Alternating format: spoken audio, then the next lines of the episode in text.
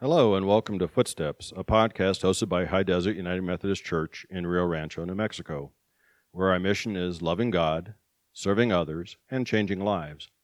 Today I'm here with Bonnie to discuss a lump of coal. You know, that thing you get in your Christmas stocking if you've been bad.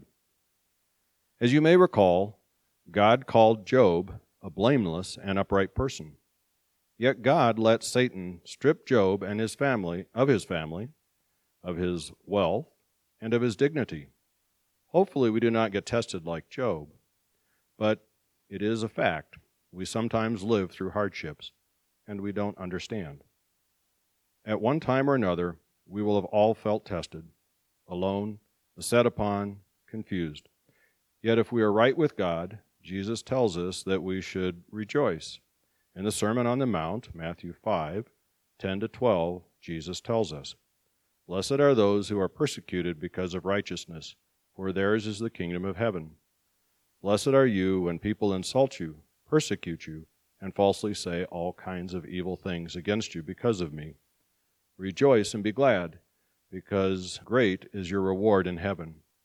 For in the same way they persecuted the prophets who were before you. What? Bonnie, how does God use suffering? Well, God uses hardships in different ways. He allowed Satan to test Job. By the way, Job came out with flying colors and got everything back, plus more. God also uh, redirected using Jonah, who disobeyed God's orders and ran away from God.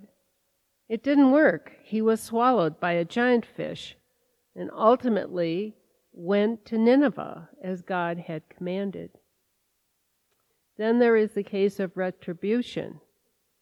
God destroyed Sodom and Gomorrah.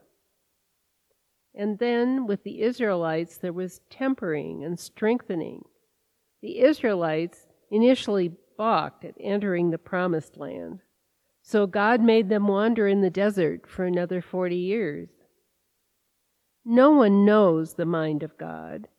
During his testing by Satan, Job did not abandon God, but when he questioned God's plan, he was rebuked because no human could understand God's plan or creation.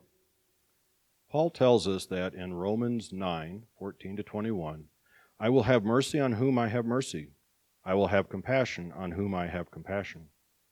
It does not, therefore, depend on a human desire or effort, but on God's mercy. For Scripture says to Pharaoh, I raised you up for this very purpose, that I might display my power in you, and that my name might be proclaimed in all the earth. Therefore, God has mercy on whom he wants to have mercy, and he hardens whom he wants to harden. One of you will say to me, Then why does God still blame us? For who is able to resist his will? But who are you, a human being, to talk back to God? Shall what is formed say to the one who formed it, Why did you make me like this? Does not the potter have the right to make out of the same lump of clay some pottery for special purpose, or some for common use? Let's consider the lowly lump of clay. By itself, it is lifeless. It sits there, Rain on it, and it will dissolve into dirt. But in skilled hands, it can be spun about, poked, prodded, stretched, fired, and perhaps painted until it becomes a valuable object. Paul's writing in Romans 9 reminds me of the corny old phrase, but into every life a little rain must fall. We often complain about rain, However, without rain, plants would wither and die. Life would be impossible. The rain even fell on Paul.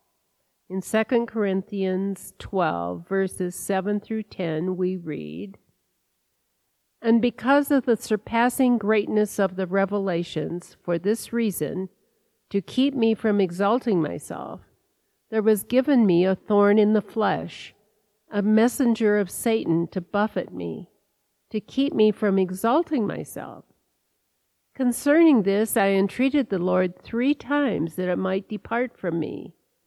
And he has said to me, My grace is sufficient for you, for power is perfected in weakness. Most gladly, therefore, I will rather boast about my weaknesses, that the power of Christ may dwell in me. Therefore, I am well content with weaknesses, with insults, with distresses, with persecutions, with difficulties, for Christ's sake.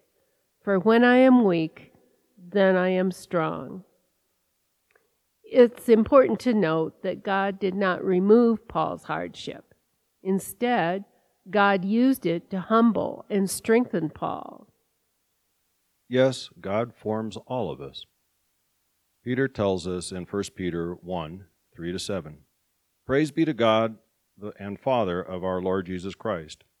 In his great mercy, he has given us new birth into living hope through the resurrection of Jesus Christ from the dead and into the inheritance that we can that can never perish, spoil or fade.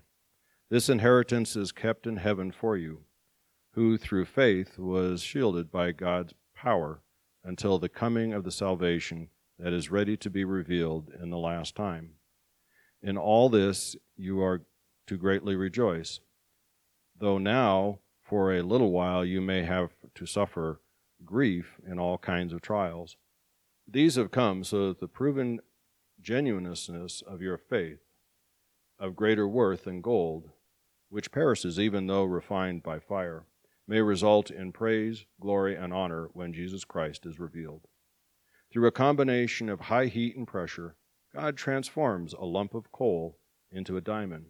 He creates something of rare beauty out of only a lump of coal.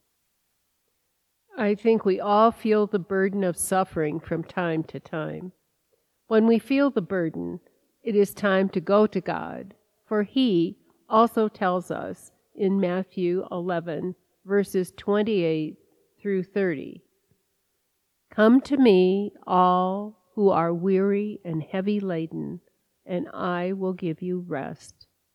Take my yoke upon you and learn from me, for I am gentle and humble in heart, and you shall find rest for your souls.